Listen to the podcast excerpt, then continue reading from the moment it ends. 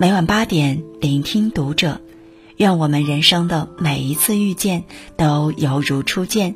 嗨，晚上好，欢迎收听读者，我是主播如初。那如初今晚要和你分享到的是来自作者桌子的文章：一点五万中国未成年留学生被困英国，背后的现象更值得深思。这两天，小留学生滞留英国的消息牵动了无数人的心。英国目前的疫情状况，大家也都知道，情况非常严峻，学校基本都是大面积的关闭，学生们自然也不能留校。这就有一群小留学生，读小学和初中的会无家可归。这些在英国的小留学生有多少呢？有一点五万，都是未成年的孩子，有的甚至是八九岁。他们分别在英国的一千多个中小学里就读。之前，英国宣布采用群体免疫的方式对抗疫情，简而言之就是让大部分人都感染，从而产生抗体。这让英国的民众人心惶惶，自己都照顾不过来，谁还有闲心去照顾这群中国的孩子呢？由于学校关闭，孩子不能去学校，只能去寄宿家庭。但有些寄宿家庭是拒绝的，害怕这些孩子把病毒带入自己的家里。尤其现在是特殊时期，他们也自顾不暇，选择拒绝。这些孩子面临的现状是无家可归，连吃饭都成了问题。然而，这并不是最可怕的，最可怕的是英国的防疫物资也十分紧缺，口罩、防护服之类的物品在药店已经买不到了。就算是一个成年人，在此刻的英国生活都很困难，更何况是那些未成年的孩子呢？你敢想象那些孩子买不到口罩，在英国四处游荡的场景吗？有人可能会说：“那让这些孩子坐飞机回国内啊？”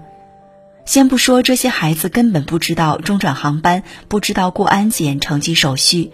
他们现在面临的现状是，英国关闭了大部分可以到中国的航班，剩下的要么早已经卖光了票，要么就是需要在日本和泰国等地转机，而这些地方也早就禁止非本国人入境。而且这些家长担心转机的时候无人看护的儿童容易感染病毒，他们现在面临的现状是撤撤不回，机票紧张，转机危险，留留不下。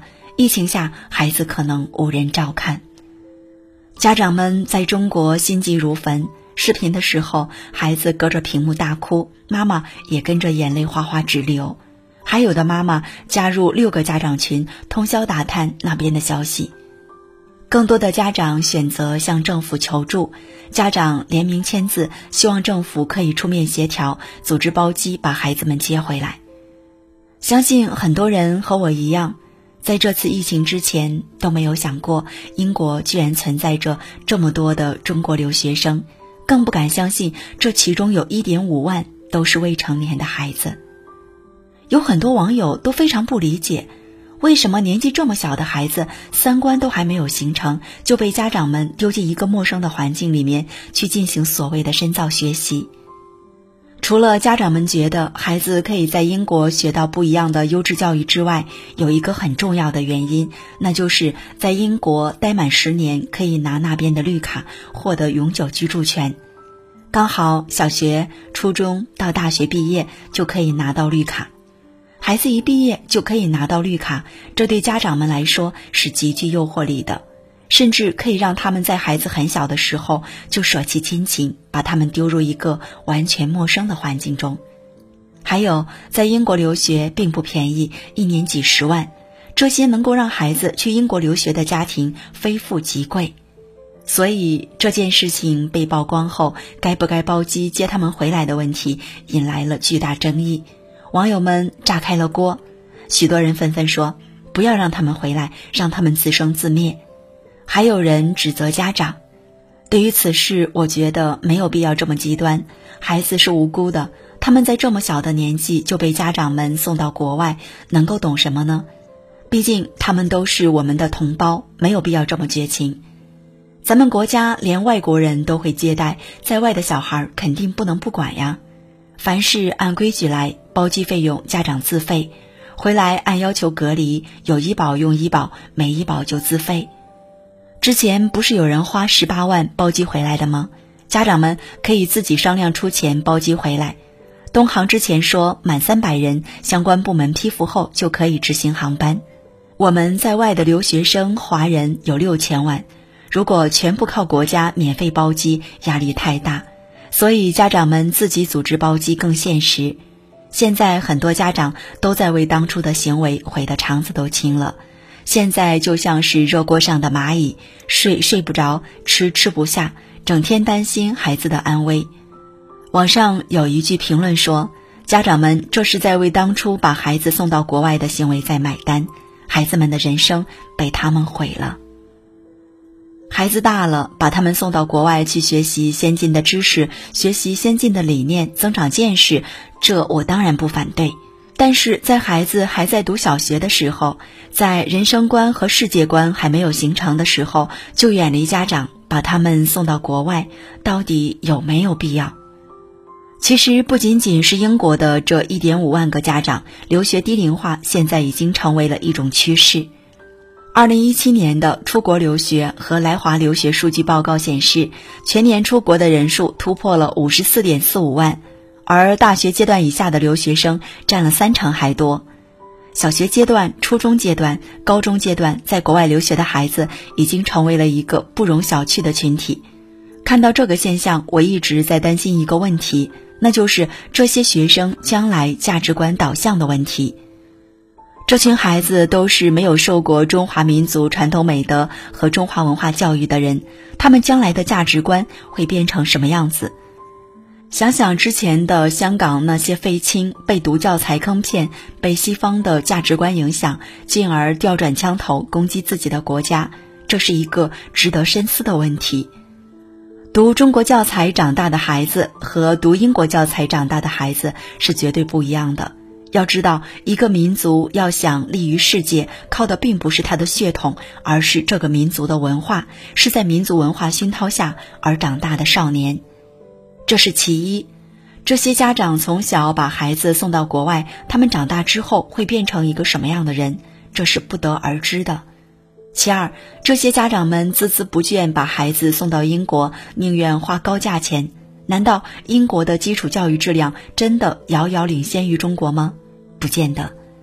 很多家长并不知道，他们在英国小学花高价位学习的教材，可能是从中国引进的。我们熟知的九九乘法表，被当地盛赞为来自中国的数学的艺术。英国的数学水平太差了。前首相卡梅伦在伦敦的一所小学进行演讲时，有记者问他八乘以九等于多少，他拒绝作答。